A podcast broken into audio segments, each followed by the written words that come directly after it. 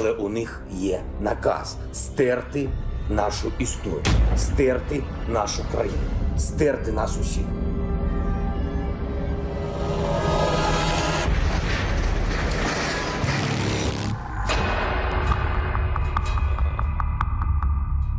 A Russian dictator of fa- in- invading a foreign country has cost around the world. Ένα βομβαρδισμένο κτίριο. Όπως ε, βλέπετε, ακόμα καπνίζει. Η δουλειά μας έγινε πια τόσο πολύ δύσκολη και το ποσοστό του ρίσκου τόσο πολύ μεγάλο για να μένει κανείς εδώ. Γυναίκε με μωρά στην αγκαλιά, αλλά και παιδιά στα χέρια, παίρνουν το σταθμό Μεντίκα εδώ στα σύνορα μεταξύ Πολωνίας και Ουκρανίας.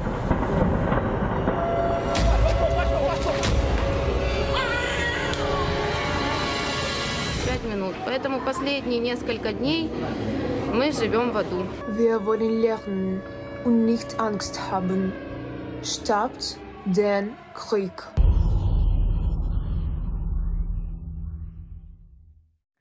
Καλησπέρα και από μένα κυρίες και κύριοι. Δραματική και η 7η ημέρα του πολέμου στην Ουκρανία με τις μάχες πλέον στην πιο σκληρή τους φάση. Η Μόσχα σφυροκοπούσε το Χάρκοβο από τα ξημερώματα, με αναφορές μάλιστα για δεκάδες νεκρούς, ενώ ανακοίνωσε επίσημα ότι κατέλαβε τη Χερσόνα, μια πόλη 300.000 κατοίκων, με το Κίεβο όμως να το διαψεύδει. Ο πρόεδρος Ζελένσκι σε δραματικά μηνύματα επιμένει ότι η Ρωσία δεν θα κερδίσει με βομβαρδισμούς, ενώ ο Σεργέη Λαυρόφ κάνει λόγο για πυρηνικά όπλα αν ο πόλεμος μεταξύ Ρωσίας και Ουκρανίας εξελιχθεί σε παγκόσμιο. Να συνδεθούμε με τους συναδέλφους μας που είναι στο μέτωπο, τους συναδέλφους που είναι και στα σημεία λήψης αποφάσεων. Ο Σωτήρης Δανέζης πριν από λίγο, πριν από λίγα λεπτά, έφτασε στη Ζαπαρίζια με το κονβόι των Ελλήνων α, και δημοσιογράφων και πολιτών που έφυγαν από τη Μαριούπολη νωρίς το πρωί και πέρασαν μία περιπέτεια για να διανύσουν μέσα σε ολόκληρη την ημέρα. Πριν από λίγο έφτασαν μία απόσταση που κανονικά θα έκαναν περίπου τρεις ώρες για να τη διανύσουν. Είναι ο Χρήστος Νικολαίδης στην πρωτεύουσα της Ουκρανίας, στο Κίεβο. Ο Θανάη Αυγερινός στο Ροστόφ, ο Παντελής Βαλασόπουλος στο Βερολίνο. Θα τα δούμε όλα αναλυτικά, θα δούμε πού μένονται μάχες τώρα, που υπάρχουν μέτωπα και κυρίως τι γίνεται σε διπλωματικό επίπεδο. Πρώτα όμως θα δούμε το ρεπορτάζ με τις τελευταίες εξελίξεις. Οι ρωσικές δυνάμεις φυροκοπούν το Χάρκοβο αλίπητα. Σήμερα το πρωί βομβαρδίζεται αστυνομικό τμήμα. Ανάμεσα στους στόχους και σχολείο. Αλλά οι εκρήξεις ξεκίνησαν από βραδείς.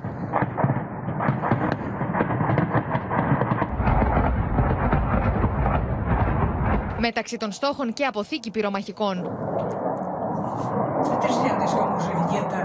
Οι νεκροί σε μία μόλις νύχτα 21. Οι ξένοι φοιτητέ απομακρύνονται άρον-άρον από την πόλη. Це вже за межею людяності. Вони нічого не знають про нашу столицю, про нашу історію. Але у них є наказ стерти нашу історію, стерти нашу країну, стерти нас усіх.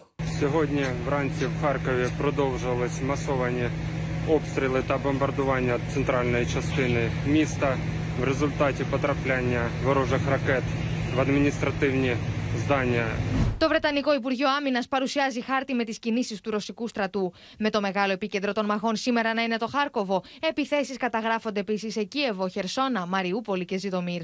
спецоперации.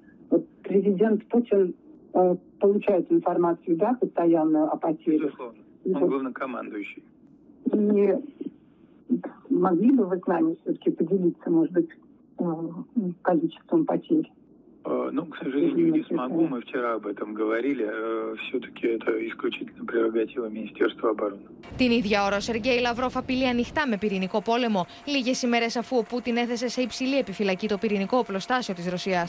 Αν γινόταν τρίτο παγκόσμιο πόλεμο, θα είχε πυρηνικά όπλα και θα ήταν ολέθριο. Το Ρωσικό Υπουργείο Άμυνα ανακοινώνει ότι η Χερσόνα είναι ολοκληρωτικά υπορωσική κατοχή. Ο Δήμαρχο το διαψεύδει. Οι κάτοικοι προσπαθούν να αντισταθούν και ένα ρωσικό αντιπυραυλικό σύστημα Παντσίρ που έχει κολλήσει στη λάσπη σε δρόμο. Гражданская инфраструктура, объекты жизнеобеспечения населения и городской транспорт работают в повседневном режиме. Недостатков в продовольствии и товарах первой необходимости город не испытывает. Продолжаются переговоры между российским командованием, администрацией города и области по решению вопросов поддержания функционирования объектов социальной инфраструктуры. Στη Μαριούπολη, εικόνες δραματικές. Κάτοικοι σοβαρά τραυματισμένοι από τις ρωσικές επιδρομές μεταφέρονται στο νοσοκομείο. Ο δήμαρχος της πόλης κάνει λόγο για μεγάλο αριθμό νεκρών στην ισοπεδωμένη πόλη. Ολονύχτη οι βομβαρδισμοί πλήττουν και την πόλη Ζητομήρ. Μετά από αποέρωση επίθεση σε στρατώνες με δύο νεκρούς, στις φλόγες τυλίγονται σπίτια και νοσοκομείο.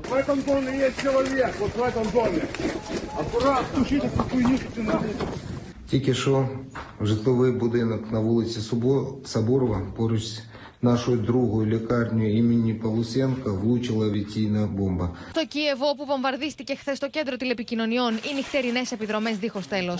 Καμένε ορί στου δρόμου σε ένα σκηνικό φρίκη. Αλλά και στα περίχωρα τη πρωτεύουσα, στον Πρόβαρη, οι καταστροφέ ανυπολόγιστε και οι νεκροί δεκάδε. This TV tower right here, just three miles from the city center. We've spoken with guards who were here yesterday. They say this attack from the Russians came with no warning. Ворог хоче взяти серце нашої країни, але ми будемо битись.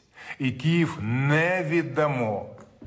Збройні сили, тероборона, небайдужі мешканці готові і будуть обороняти столицю. Το ρωσικό κομβόι 64 χιλιόμετρων έξω από την Ουκρανική πρωτεύουσα φαίνεται ότι δεν κινείται πια σύμφωνα με τι Βρετανικέ μυστικέ υπηρεσίε, γεγονό που το θέτει αυτομάτω σε ευάλωτη θέση. Μια αεροπορική επίθεση των Ουκρανικών ενόπλων δυνάμεων θα μπορούσε να πραγματοποιηθεί ανα πάσα στιγμή. Russia's Vladimir Putin sought to shake the very foundations of the free world, thinking he could make it bend to his menacing ways. But he badly miscalculated. He thought he could roll into Ukraine and the world would roll over. Instead, he met with a wall, of strength he never anticipated or imagined. He met the Ukrainian people.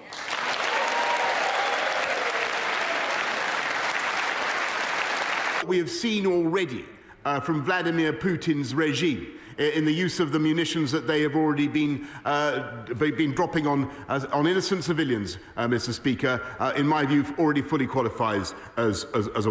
Στη μικρή πολεμικό live της Μαύρης Θάλασσας, οι κάτοικοι στείλουν οδοφράγματα σε μια ίστατη προσπάθεια να ανακόψουν την προέλαση των ρωσικών στρατευμάτων. Αλλά και στο Δνήπερο, οι πολίτες προσπαθούν να εμποδίσουν τους Ρώσους στρατιώτες να φτάσουν στην πόλη τους με αυτοσχέδιες Μολότοφ, οδοφράγματα και όπλα сюда зайдет и как все будет через пять минут. Поэтому последние несколько дней мы живем в аду. Στο μεταξύ, ο δεύτερο γύρο συνομιλίων τη ρωσική και τη ουκρανική αντιπροσωπεία είναι προγραμματισμένη για σήμερα, όπω μεταδίδει το πρακτορείο ειδήσεων ΤΑΣ. Η τοποθεσία τη συνάντηση είναι μυστική, όπω και η ώρα έναρξη των διαπραγματεύσεων. Ми про діалог. Я вважаю, так, треба а, припинити хоча б бомбардування людей. Просто бомбардування припинити і після цього сісти за стіл перемог. Зараз е, ми, ми готові до переговорів, ми готові до дипломатії, але ми в жодному разі не готові до прийняття будь-яких російських ультиматумів. Спасибо цим ребятам. Και όλα αυτά όσο τον γύρο του διαδικτύου κάνει βίντεο του Λευκορώσου Προέδρου μπροστά σε πολεμικό χάρτη με το σχέδιο μάχη τη Ρωσία προ την Ουκρανία. Χάρτη στον οποίο φαίνεται να απεικονίζεται μελλοντική ρωσική επίθεση στη Μολδαβία με ορμητήριο το λιμάνι τη Οδυσσού. Ο Αλεξάνδρ Λουκασέγκο παράλληλα διαψεύδει λευκορωσική ανάμειξη στη ρωσική εισβολή. Вопрос, зачем? У них что, нет этих вооружений, которые есть у нас? Да Господь с вами. У них что, не хватает людских ресурсов? Предостаточно. Умение воевать? Предостаточно. Мы и далее не собираемся участвовать в этой спецоперации. Не собираемся. Οι μάχε λοιπόν βρίσκονται στην πιο σκληρή του φάση και θα συνδεθούμε τώρα με το Κίεβο. Είναι εκεί ο Χρήστο Νικολαίδη, αλλά και ο εικονολήπτη μα, ο Δημήτρη Αλεξάκη, για να δούμε τι κατάσταση επικρατεί τώρα στην πόλη του Κιέβου, Χρήστο. Πόπι κυρίες και κύριοι, α, πρέπει να σας πω ότι πριν από λίγα λεπτά είχαμε μια ενημέρωση από κυβερνητική πηγή εδώ στην Ουκρανία και αυτή τη στιγμή η εικόνα για την Ουκρανική πλευρά έχει ως εξής.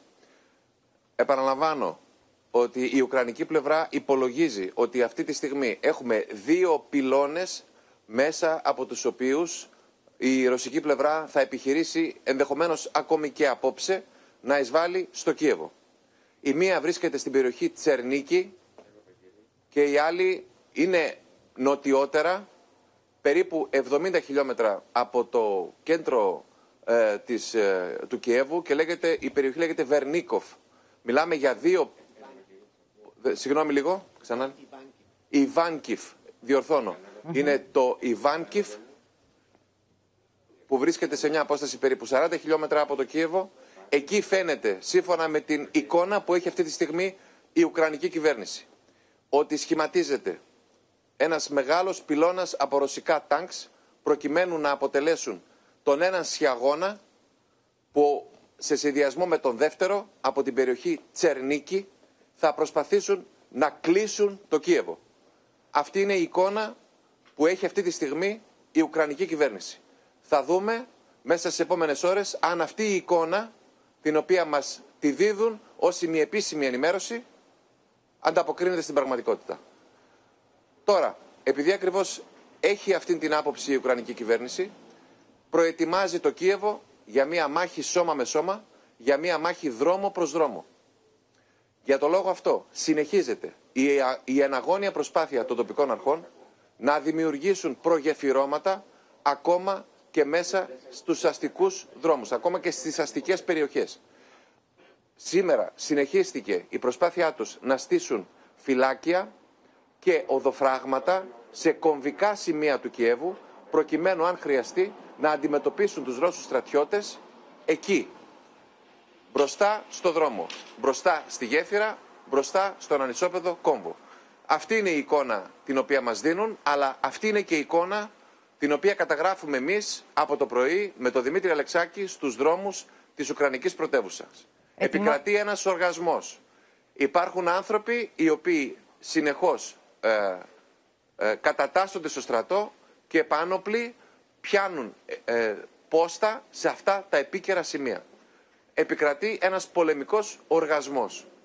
Είναι χιλιάδες οι πολίτες οι οποίοι έχουν βρεθεί με χέρια στα όπλα. Είναι χιλιάδες οι άνθρωποι οι οποίοι έχουν καταταγεί στην πολιτοφυλακή, στο στρατό και την αστυνομία και συμπληρώνουν, στελεχώνουν, επανδρώνουν αυτά τα σημεία αμήνης. Πρόκειται για τα σημεία έσχατης αμήνης. Και όπως μας λένε χαρακτηριστικά, είναι αποφασισμένοι να μείνουν σε αυτά τα φυλάκια έσχατης αμήνης μέχρι και την τελευταία στιγμή. Ακόμα και αν χρειαστεί να δώσουν την ίδια τους τη ζωή υπόπη. Μας περιγράφεις λοιπόν μία εικόνα η οποία θυμίζει πραγματικά Δεύτερο Παγκόσμιο Πόλεμο. Ετοιμάζονται, οχυρώνουν την πόλη, οχυρώνουν την πρωτεύουσα της Ουκρανίας στο Κίεβο, στείλουν οδοφράγματα, πηγαίνουν οι απλοί πολίτες, προμηθεύονται όπλα, οπλίζονται. Ετοιμάζονται δηλαδή να δεχτούν τον εχθρό και να δώσουν μάχη μέσα στην πόλη. Μάχη σώμα με σώμα δηλαδή. Η μέρα κύλησε ήρεμα στο μεταξύ στο Κίεβο, μέσα στην πόλη. Ακούσατε και σήμερα κρότου, είχε κρίξει γύρω από, το, από την πόλη. Μετά την πυραυλική επίθεση που είχαμε χθες το απόγευμα στον πύργο της τηλεόρασης, η οποία επίθεση κυριολεκτικά μας έκοψε το αίμα και γιατί ακριβώς ήταν πολύ ισχυρή η έκρηξη, αλλά και γιατί δημιούργησε μια εικόνα απόλυτης καταστροφής. Ε, σήμερα είχαμε δύο ε, φορές τις ειρήνες να ηχούν, μία στις λίγο πριν τις 8 το πρωί και μία γύρω ε, μετά τις 9 η ώρα το πρωί, ε, με αποτέλεσμα να δημιουργηθεί ένας πανικός στο κέντρο, γιατί εκείνη την ώρα ε, υπήρχαν αρκετοί πολίτες οι οποίοι είχαν βγει από τα σπίτια τους προκειμένου να επισκεφθούν κάποια σούπερ μάρκετ, κάποια μικρά καταστήματα για να προμηθευτούν φαγητά. Ε, είναι εξαιρετικά δύσκολη αυτή η διαδικασία, καθώς ε, δεν υπάρχει και ανεφοδιασμός των καταστημάτων αυτών. Εκείνη λοιπόν την ώρα ήχησαν και οι σιρήνες, κάτι το οποίο προκάλεσε πανικό στους κεντρικούς δρόμους του Κιέβου, αλλά στη συνέχεια είχαμε μια σταδιακή αποκλιμάκωση για να πάμε λίγο μετά τις 6 το απόγευμα ε, για να ε, ξανακούσουμε τις ειρήνες να ηχούν. Δηλαδή χρειάστηκε να περάσουν αρκετές ώρες. Το δεδομένο είναι ότι και οι άμαχοι σε αυτήν την Μεγαλούπολη περνάνε ένα δράμα.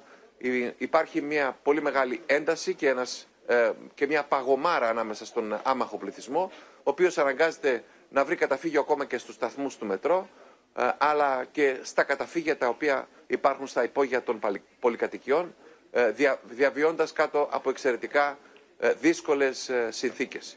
Και όπως βλέπετε, για μία ακόμη μέρα που βλέπετε και πίσω μου, μπορείτε να δείτε ε, ακριβώς από πίσω και στην πλατεία Μαϊντάν στην οποία βρισκόμαστε, ακόμα και εδώ, στο κεντρικότερο σημείο του Κιέβου, έχει στηθεί ένα οδόφραγμα. Ακόμα και εδώ ε, οι στρατιωτικές αρχές έχουν δημιουργήσει ένα φυλάκιο προκειμένου να, ακόμα και αν χρειαστεί να δώσουν και εδώ, στην κεντρική πλατεία του Κιέβου, μία μάχη. Είναι πραγματικά συγκλονιστικές λίγο πιο πάνω, εικόνες. Είναι, είναι το Προεδρικό Μέγαρο Και αυτά είναι τα οχυρωματικά έργα, τα πρόχειρα οχυρωματικά έργα, τα οποία δημιουργούνται ε, εδώ και αρκετές ημέρες και επαναλαμβάνω φτάνουν μέχρι και στο κέντρο, στο ιστορικό κέντρο ε, του Κιέβου. Είναι πραγματικά συγκλονιστικές εικόνες. Είναι σαν να στείνονται οδοφράγματα στην Αθήνα, σαν να λέμε στο Σύνταγμα. Είναι στο κέντρο του Κιέβου εκεί και βλέπουμε την κινητοποίηση που υπάρχει, ενώ παράλληλα η πόλη θυμίζει πόλη φάντασμα. Δεν κυκλοφορεί κανένας και οι λιγοστοί που βγαίνουν από τα καταφύγια, όπως μας είπε ο Χρήστος Νικολαίδης, εφοδιάζονται με ό,τι μπορούν προκειμένου να αντιμετωπίσουν τις χειρότερες μέρες που ενδεχομένως να έρθουν. Χθες, ωστόσο, στόχος των ρο- ρωσικών βομβαρδισμών, όπως είπε και ο Χρήστος Νικολαίδης, είχε γίνει ο πύργος τηλεόρασης του Κιέβου. Οι Ουκρανικές αρχές μάλιστα δήλωσαν πως πέντε άτομα σκοτώθηκαν από την επίθεση εκείνη. Σήμερα ο Χρήστος Νικολαίδης έφτασε με τον οπερατέρ μας στο σημείο και κατέγραψε συγκλονιστικές εικόνες. Βρισκόμαστε μπροστά από το κτίριο το οποίο βομβαρδίστηκε χθες το απόγευμα. Βλέπετε αυτό είναι το παρακείμενο κτίριο το οποίο α, είναι κτίριο γραφείων. Στην, ε, στις εικόνες που σας στέλνει ζωντανά ο Δημήτρης Αλεξάκης μπορείτε να δείτε ε, ότι το κτίριο αυτό των γραφείων ουσιαστικά ανατινάχθηκε, ισοπεδώθηκε με αποτέλεσμα να έχουμε και πέντε νεκρούς. Εδώ ήταν ένα κτίριο, ένα τετραόροφο κτίριο γραφείων ε, και καταστημάτων. Ε, ε, ακόμα, ακόμα και η φωτιά, ακόμα και η φωτιά και δεν ξέρω αν παίρνετε την εικόνα και μπορείτε να δείτε στο, στο κτίριο εδώ ε, όλες αυτές τις ζημιές είναι ένα- ουσιαστικά ένα βομβαρδισμένο κτίριο. Σε αυτό το κτίριο ε, υπάρχουν αναφορές ότι στον πάνω όροφο που υπάρχουν κατοικίες ε, ζούσε μια πενταμελής οικογένεια και τα πέντε μέλη της έχασαν τη ζωή της. Φαίνεται ακριβώς το συγκρότημα των γραφείων αλλά και των ε, κατοικιών που υπάρχουν εδώ απέναντι και θα προσπαθήσω να σας δείξω τώρα τις εγκαταστάσεις οι οποίες ε, ουσιαστικά ευλήθησαν. Οι εγκαταστάσεις βρίσκονται απέναντι. Ο ένας ο πύργος είναι αυτός εδώ, από εδώ είναι το κτίριο και ακριβώς απέναντι είναι ο πύργος της τηλεόρασης. Ένας από τους πύργους της τηλεόρασης, βλέπετε εδώ, το, ακόμα και το έδαφος έχει καεί. Ο ένας ο πύραυλος έσκασε στον πρώτο όροφο του πύργου. Βλέπετε, είναι ο πύργος των τηλεπικοινωνιών. Ο ένας ο πύραυλος έσκασε εκεί, ο άλλος ο πύραυλος έσκασε στο κτίριο, το οποίο βλέπαμε νωρίτερα, και η, η βαλιστική του ικανότητα ήταν, ήταν τέτοια, που ουσιαστικά έχει προκαλέσει φωτιά και καταστροφή σε μια ακτίνα περισσότερη και μεγαλύτερη από 500 μέτρα. Θα περπατήσουμε με τον Δημήτρη τον Αλεξάκη πάνω στο δρόμο. Βλέπετε ότι υπάρχουν συνεργεία τα οποία προσπαθούν να αποκαταστήσουν τις ζημιές. Το δίκτυο του τραμ εδώ, το βλέπετε, είναι κατεστραμμένο, έχει πέσει. Προσοχή Δημήτρη γιατί περνάνε αυτοκίνητα. Εδώ, εδώ υπάρχουν συντρίμια από αυτοκίνητα, από την Κεραία, α, από, από τα- το διπλανό κτίριο. Υπάρχουν συντρίμια τα οποία έχουν πέσει στο δρόμο και υπάρχουν τα συνεργεία. Κοιτάξτε το άλλο κτίριο. Το δεύτερο κτίριο το οποίο υπέστη ζημιές. Πρόκειται για ένα κτίριο ε, επαγγελματικό. Από ό,τι μπορώ να καταλάβω, έχει κάτι να κάνει με εργαλεία και πουλάει κάποια πράγματα, κάποια υλικά αυτοκινήτου. Εδώ βλέπετε ότι αυτή, αυτή, αυτή, αυτό το κτίριο δεν έχει, προσέξτε, δεν έχει χτυπηθεί αυτό το κτίριο των ανταλλακτικών αυτοκινήτων, δεν έχει χτυπηθεί από πύραυλο, έχει υποστεί μια τεράστια ζημιά επειδή ακριβώς χτυπιέται από το οστικό κύμα. Ερχόμαστε από εδώ να σας δείξουμε ότι η κεντρική, αυτός είναι ο πύργος της τηλεόρασης και υπάρχει και άλλος πύργος τηλεόρασης, τηλεπικοινωνιακός πύργος, ο οποίος επίσης έχει βληθεί με άλλο πύραυλο. Το κτίριο διοίκησης είναι αυτό της, ε, των επικοινωνιών της τηλεόρασης. Το βλέπετε από πίσω μου το κτίριο, πώς έχει φύγει η οροφή του. Το, το, το, το, επάνω, το επάνω, ο επάνω όροφος δεν υπάρχει πια, έχει κοπεί, είναι σαν ένα γιγαντιαίο μαχαίρι να έχει φτάσει εδώ και να του έδωσε μια κοψιά. Πλάγια. Και να το πήρε. Αυτό είναι το κτίριο διοίκησης. Είναι το κτίριο των τεχνικών. Δεν είναι η κεραία. Η, η βασική κεραία η οποία χτυπήθηκε προκειμένου να σταματήσει το σήμα της τηλεόρασης είναι λίγο παρακάτω. Και εκεί πηγαίνουμε τώρα Αυτά συνέβησαν λοιπόν στο Κίεβο σήμερα το πρωί, όταν α, είδε την περιοχή και τα κατέγραψε όλα στην κάμερα ο Χρήστος Νικολαίδης. Πάμε στην Αλεξία Τασούλη να δούμε πού υπάρχουν μέτωπα από το πρωί μέχρι και αυτή την ώρα. Τι συμβαίνει στην Ουκρανία σήμερα, Αλεξία; Και Πόπη, ξεκινάμε και από την πρωτεύουσα, από το Κίεβο, όπου φέρεται και η προσοχή και απόψε της διεθνούς κοινότητας θα είναι στραμμένη εκεί. Όπως μετέδωσε και ο Χρήστος Νικολαίδης και όπως μεταδίδουν και αυτή την ώρα τα ξένα μέσα ενημέρωσης.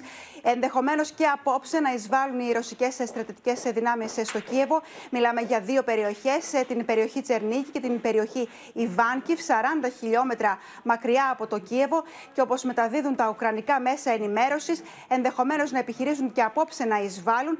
Άρα να είμαστε προετοιμασμένοι, όπως λένε, για μία μάχη σώμα με σώμα. Πάμε τώρα, πάμε τώρα στην περιοχή Ζαπορίτσια. Εδώ είναι στραμμένη επίσης η προσοχή της διεθνούς κοινότητας, διότι αυτή η περιοχή έχει πυρηνικό σταθμό. Έχει πυρηνικό σταθμό τον μεγαλύτερο της Ευρώπης. Οι Ρώσοι λένε ότι τον έχουν καταλάβει αυτόν τον πυρηνικό ενεργειακό σταθμό. Αυτό λέει και ο επικεφαλής της Διεθνούς Επιτροπής Πυρηνικής Ενέργειας. Ενώ Ρώσοι διπλωμάτες στη Βιέννη, που βρίσκεται η Επιτροπή Πυρηνικής Ενέργειας, ενημέρωσαν ότι το προσωπικό εργάζεται κανονικά και για την ώρα τα επίπεδα ραδιενέργειας είναι σε κανονικά επίπεδα. Οι Ουκρανοί από την πλευρά τους μεταδίδουν ότι οι υπάλληλοι του πυρηνικού εργοστασίου το έχουν περικυκλώσει και προσπαθούν να εμποδίσουν τις, τις ε, ρωσικές στρατιωτικές δυνάμεις να εισβάλλουν. Πάμε στο Χάρκοβο. Το Χάρκοβο είχε βομβαρδισμό ενός σχολείου, είχε ολονύχτιες επιθέσεις ε, ακόμα και σε αποθήκη πυρομαχικών. Οι νεκροί έφτασαν τους 21 και ο δήμαρχος της πόλης δηλώνει ότι με ένα μόνο με ένα θαύμα σώζεται η πόλη. Και στην Χερσόνα, ε, Πόπη, βασικός στόχος εκεί είναι η κατάληψη της πόλης. Ο ρωσικός ε, στρατός μιλάει για μια μεγάλη νίκη του στρατού, εάν και εφόσον καταληφθεί αυτή η πόλη, διότι είναι η δεύτερη, η δεύτερη μεγαλύτερη πόλη της της ε, Ουκρανίας, μεγάλη στρατιωτική βάση και θα αποτελέσει και βάση για τον ρωσικό στρατό, εάν και εφόσον καταληφθεί, προκειμένου να επιχειρήσει στη συνέχεια και στα υπόλοιπα μέτωπα εντός της Ουκρανίας. Η Χερσόνα πραγματικά είναι ένα πολύ κομβικό σημείο που, αν το καταλάβουν, θα έχουν αποκλείσει την Ουκρανία γιατί θα κατέβουν στη θάλασσα, θα έχουν αποκλείσει πια την Ουκρανία πρακτικά από την πρόσβασή τους στη θάλασσα. Είναι επίσης μία πόλη η οποία θα τους δώσει πρόσβαση και, στα, και στο δίκτυο ίδρυυση, διότι είχαν αποκόψει οι Ουκρανοί την Κρυμαία όταν η Κρυμαία προσαρτήθηκε στην Ρωσία από την ίδρυυση, από το νερό. Είναι λοιπόν κομβικό σημείο και γι' αυτό τόσες μάχες γίνονται εκεί προκειμένου να καταλάβουν την πόλη Ρώση. Είδατε στο χάρτη τη Ζαπορίτσια. Είναι το σημείο στο οποίο βρίσκεται το μεγαλύτερο πυρηνικό εργοστάσιο της Ευρώπης. Σε εκείνο το σημείο βρίσκεται και ο Σωτήρης Δανέζης. Κατάφερε να φτάσει, Αλεξία, σε ευχαριστούμε πολύ, μετά από μια πολύ μεγάλη διαδρομή. Ξεκίνησε το πρωί η απομάκρυνση των Ελλήνων πολιτών και δημοσιογράφων από τη Μαριούπολη μέσω της οδού που άνοιξαν οι Ρώσοι ζητώντας να εκενωθεί η πόλη από τους κατοίκους που επιθυμούν να φύγουν.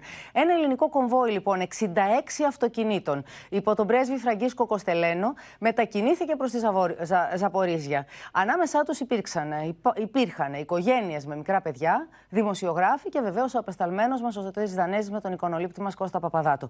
Η περιγραφή που θα ακούσετε από τον συνάδελφο είναι συγκλονιστική. Ακούστε στο ρεπορτάζ με τι ήρθαν αντιμέτωποι όταν έφυγαν από τη Μαριούπολη και ποια ήταν η περιπέτειά τους όλες αυτές τις ώρες που βρίσκονταν στο δρόμο μέχρι να τα καταφέρουν να φτάσουν στον προορισμό τους. Είναι τρεις και μισή το μεσημέρι. Βρισκόμαστε με το ελληνικό κομβόι που μόλις βγήκε από το χωριό Ροζόφκα και κινείται βόρεια και δυτικά προς την Ζαπορίτια είναι ένα κομβόι που τουλάχιστον στα χαρτιά φαίνονται ότι ε, το ακολουθούν 66 άτομα, αλλά στη διαδρομή, από όσο μπορώ να καταλάβω, είμαστε περισσότερα από 40 αυτοκίνητα και άρα οι άνθρωποι οι οποίοι ακολουθούν αυτό το κομβόι που είναι στην πλειοψηφία τους Έλληνες ομογενείς και Έλληνες πολίτες πρέπει να είναι πολύ περισσότεροι. Ξεκινήσαμε 11 η ώρα το πρωί από την ε, Μαριούπολη. Περάσαμε σχετικά εύκολα, θα λέγει κανείς, τα μπλόκα του Ουκρανικού στρατού έξω από το μεγάλο λιμάνι και κατευθυνθήκαμε προς τα δυτικά.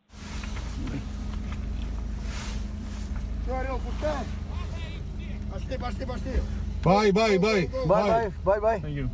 10 χιλιόμετρα αργότερα, όχι πολύ μακριά, πέσαμε πάνω σε μπλόκο του ρωσικού στρατού και των ρωσόφωνων αυτονομιστών με αρκετά άρματα μάχης, τεθωρακισμένα και οχήματα υποστήριξης. Η αντίδρασή τους ήταν άμεση, γύρισαν τα πυροβόλα των αρμάτων και μας σημάδευαν σε απόσταση 20 μέτρων. Οι στρατιώτες είχαν ακροβολιστεί μέχρι να γίνουν οι πρώτες συνεννοήσεις, να αντιληφθούν ότι πρόκειται για ένα ανθρωπιστικό κομβόι, να αντιληφθούν ότι πρόκειται για δημοσιογράφους και πολίτες. Μιλάμε για οικογένειες με μικρά παιδιά που μας ακολουθούν σε αυτό το, σε αυτό το ταξίδι. Πέρασε αρκετός χρόνος. 20 λεπτά αργότερα μας επέτρεψαν μετά από, μετά από έλεγχο σε όλα τα αυτοκίνητα και στα πρωταγκάζ των αυτοκινήτων και στα διαβατήριά μας, μας επέτρεψαν να προχωρήσουμε. Το μαγκούς συνεχίζει, ακόμα καίγεται. Αμέσως μετά βρεθήκαμε στο πλησιέστερο χωριό της περιοχής. Βρεθήκαμε στο Μανκούς. Αμέσως μετά τον μπλόκο το χωριό είχε βομβαρδιστεί πριν από λίγη ώρα. Βλέπαμε φωτιές μέσα στα σπίτια μέσα στο χωριό, στο κέντρο του χωριού, αριστερά και δεξιά στους δρόμους. Μεγάλες καταστροφές, κρατήρες από βόμβες, ρουκέτες στους δρόμους, καρφωμένες στην άσφαλτο. Στην πορεία μας για να περάσουμε από τον λεγόμενο ανθρωπιστικό διάδρομο που είχαν ανοίξει οι ρωσόφωνοι αυτονομιστές και ο ρωσικός στρατός, Βρήκαμε την πρώτη γέφυρα κατεστραμμένη, ακολουθήσαμε έναν χωματόδρομο για να βρούμε μια εναλλακτική πορεία. Δεχθήκαμε πυρά μέσα στους αγρούς του οποίους τους βρούσαμε να διασχίσουμε. Αλλάξαμε ξανά πορεία, κατευθυνθήκαμε δυτικά, βρήκαμε και άλλους δρόμους ανατιναγμένους και κατεστραμμένους. Τελικώς μέσα από έναν τρίτο δρόμο, τέταρτο δρόμο μέσα από το χωριό Μανκούς καταφέραμε να περάσουμε σε μια άλλη διαδρομή, τη διαδρομή που κάνουμε τώρα, η οποία κατευθύνεται προς τη Ζαπορίζια, αλλά δεν είναι ο δρόμος ο οποίος, τον οποίο αρχικώς είχαμε επιλέξει. Επαναλαμβάνω ότι είμαστε ένα, ένα κομβόι με ε, Έλληνες και ξένους δημοσιογράφους, τους τελευταίους που είχαν μείνει στη Μαριούπολη και ε, ε, ένα μεγάλο αριθμό αμάχων, οικογενειών με μικρά παιδιά, οι οποίοι έχουν γράψει σε χαρτιά στο, στα τζάμια των αυτοκινήτων τους ότι το αυτοκίνητο έχει μέσα παιδιά όπως εμείς έχουμε γράψει με ταινίες πάνω στα αυτοκίνητά μας ότι είμαστε δημοσιογράφοι. Κατευθυνόμαστε από έναν δρόμο τον οποίο, ε, για τον οποίο δεν γνωρίζουμε πολλά, κατευθυνόμαστε προς τη Ζαπορίτια και ελπίζουμε να φτάσουμε εκεί τις επόμενες ώρες ε, ακόμα και αν χρειαστεί να ταξιδέψουμε μία με δύο ώρες μέσα στο σκοτάδι. Τα κατάφερα λοιπόν, έφτασαν, είδατε πόσο επικίνδυνη η αποστολή ήταν αυτή, πόσες παγίδες είχε ο δρόμος, πόσο επικίνδυνες καταστάσεις πέρασαν, μέχρι να τα καταφέρουν και μετά από πολλές ώρες να φτάσουν στον προορισμό τους για να διανυκτερεύσουν εκεί στη Ζαπορίζια. Θυμίζουμε ότι εκεί είναι και το μεγαλύτερο πυρηνικό εργοστάσιο της Ευρώπης, το οποίο οι Ρώσοι αλλά και διεθνείς οργανισμοί έχουν ανακοινώσει ότι το έχουν καταλάβει.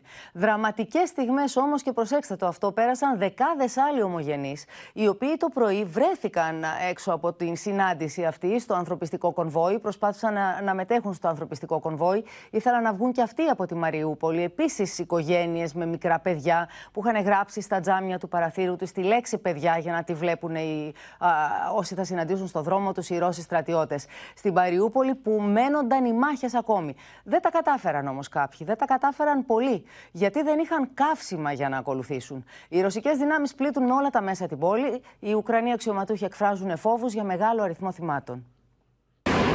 Непосредственно в Волновахе продолжается зачистка города. И вот сейчас информация о том, что противник на правом фланге скапливает технику. Возможно, для того, чтобы контр или же выйти на... Άγριες μάχες στην πόλη Βολνοβάχα, λίγο έξω από τη Μαριούπολη. Помимо ВСУ есть так называемый... Один из них называется Донбасс. Вот есть все основания полагать, что бойцы этого подразделения сейчас... Τι τελευταίε ώρε οι Ουκρανικέ δυνάμει αντεπιτίθενται στου Ρωσόφωνου σε μια προσπάθεια να σταματήσουν τι δυνάμει του που προελάβουν προ τη Μαριούπολη. Στη Μαριούπολη παραμένουν χιλιάδες Έλληνες ομογενείς που κρύβονται με τα παιδιά τους στα υπόγεια καταφύγια. Όλοι περιμένουν ότι μόλις εκπνεύσει το τελεσίγραφο που έδωσαν οι Ρωσόφωνοι στους αμάχους για να εγκαταλείψουν την πόλη, αυτή θα μετατραπεί σε πεδίο αδυσόπιτης μάχης. Χωρίς ρεύμα, με υποδομές κατεστραμμένες, χωρίς τηλέφωνα, πόσο καιρό μπορείς να μείνεις σε ένα υπόγειο χωρίς να σε βλέπει ο ήλιος και πόσες προμήθειες μπορεί να έχεις, κυρίως σε νερό. Δεν υπάρχει η δυνατότητα να απεγκλωβίσεις μεγάλο αριθμό ανθρώπων. Γιατί είναι πια μόνο οδικό. Είναι πλέον είσαι σε μια, επόλεμη, σε μια επόλεμη ζώνη έχεις ε, πυρά τα οποία είναι διαστραβολούμενα και από το βορρά και από το νότο, Α, υπάρχει πρόβλημα στις επικοινωνίες, υπάρχει πρόβλημα στα κάψιμα. Εκεί παραμένουν και Έλληνες πολίτες που δεν είχαν αυτοκίνητο για να ακολουθήσουν το ελληνικό κομβόι προ τη σωτηρία. Έχει τη μητέρα της η οποία είναι άρρωστη και έπρεπε να πάει λίγο να τη φροντίσει γιατί η μητέρα της δεν μπορεί να γυρίσει στην Ελλάδα. Έπρεπε να πάει έστω για δύο-τρεις μέρες και σε αυτές τις δύο-τρεις μέρες γκλωβίστηκε εκεί. Η ελληνική αυτοκινητοπομπή ξεκίνησε στις 11 το πρωί από την Μαριούπολη με περισσότερα από 40 αυτοκίνητα. Επέβαιναν οι τελευταίοι δημοσιογράφοι που είχαν παραμείνει στην περιοχή, αλλά και οι οικογένειες με μικρά παιδιά. Εδώ μιλάμε για ανθρώπους οι οποίοι δεν θα άφηναν το σπίτι τους για κανένα λόγο. Ε, Μας περιέγραψαν σκηνές οι οποίες δεν, ε, δεν είναι όμορφες, είναι πο- πολύ δύσκολες στιγμές. Ειδικά όταν ε, βλέπεις ότι η περιοχή βομβαρδίζεται και εσύ αρνείσαι να φύγεις και παραμένεις στο σπίτι σου γιατί φοβάσαι ότι δεν θα ξαναγυρίσεις ποτέ. Βάζεις όλα σου τα αγαπημένα πρόσωπα σε ένα αυτοκίνητο και τα αποχαιρετάς. Είναι μια εξαιρετικά δύσκολη στιγμή. Μπορεί να το φανταστεί ο καθένας αυτό. Στα αυτοκίνητα τοποθετήθηκαν τεράστια γράμματα που σχηματίζουν τη λέξη τύπος για να είναι ορατά και από εναέρια πολεμικά μέσα. Καθ' όλη τη διάρκεια της μακράς διαδρομής των χιλίων χιλιόμετρων ανάμεσα σε αντιμεχόμενες πλευρές. Θα επιχειρήσουμε με ε, δικά μας αυτοκίνητα ε, να περάσουμε, ε, να φύγουμε από τη Μαριούπολη και να ε, φύγουν οι κάτοικοι από, τον, από αυτή την ε, πολύ πολύ δύσκολη κατάσταση, τον, τους κινδύνους που έχει αυτή. Μέσω του Υπουργείου Εξωτερικών ενημερώθηκαν οι Ουκρανικές και οι Ρωσικές δυνάμεις για την ελληνική αυτοκινητοπομπή. Με τελικό προορισμό τα σύνορα της Ρουμανίας.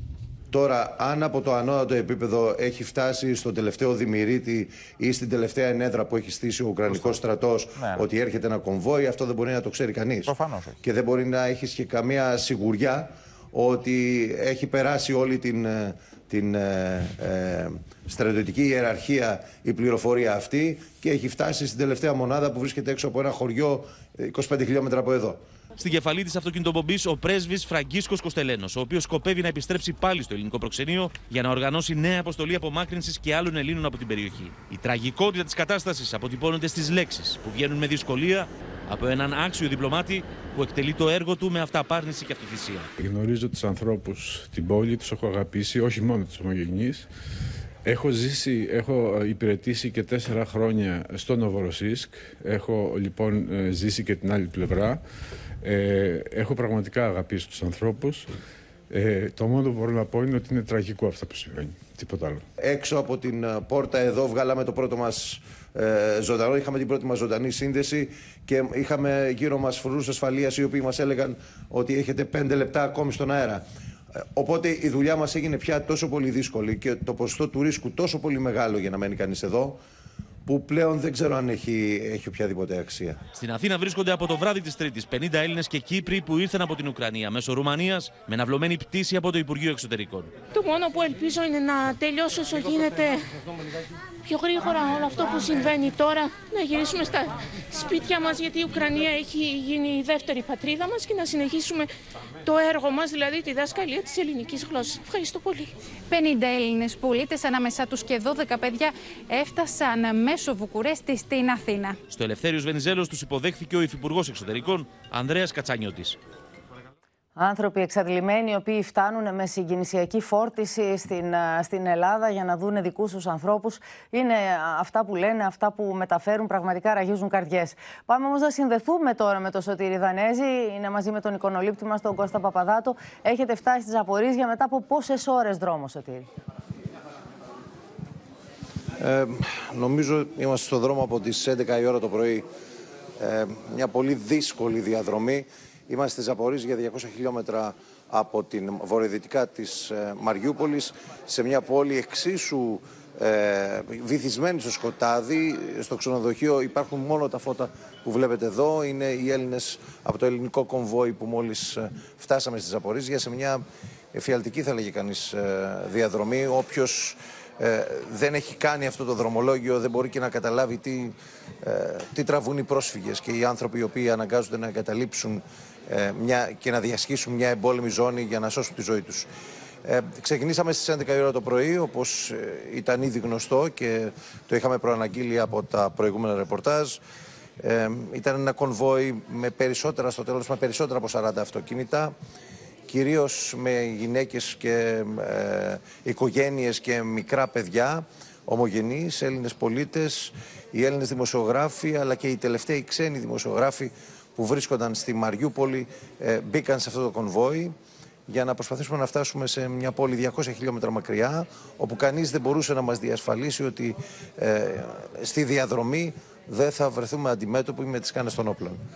Έτσι και έγινε όταν ε, περάσαμε, μόλις περάσαμε την έξοδο ε, της Μαριούπολης στην οποία πρέπει να πω ότι δεν αντιμετωπίσαμε ιδιαίτερο πρόβλημα. Βγήκαμε από τη Μαριούπολη, δεν μας σταμάτησε κανείς, δεν συναντήσαμε ε, ε, εμπόδια στο να φύγουμε από την πόλη.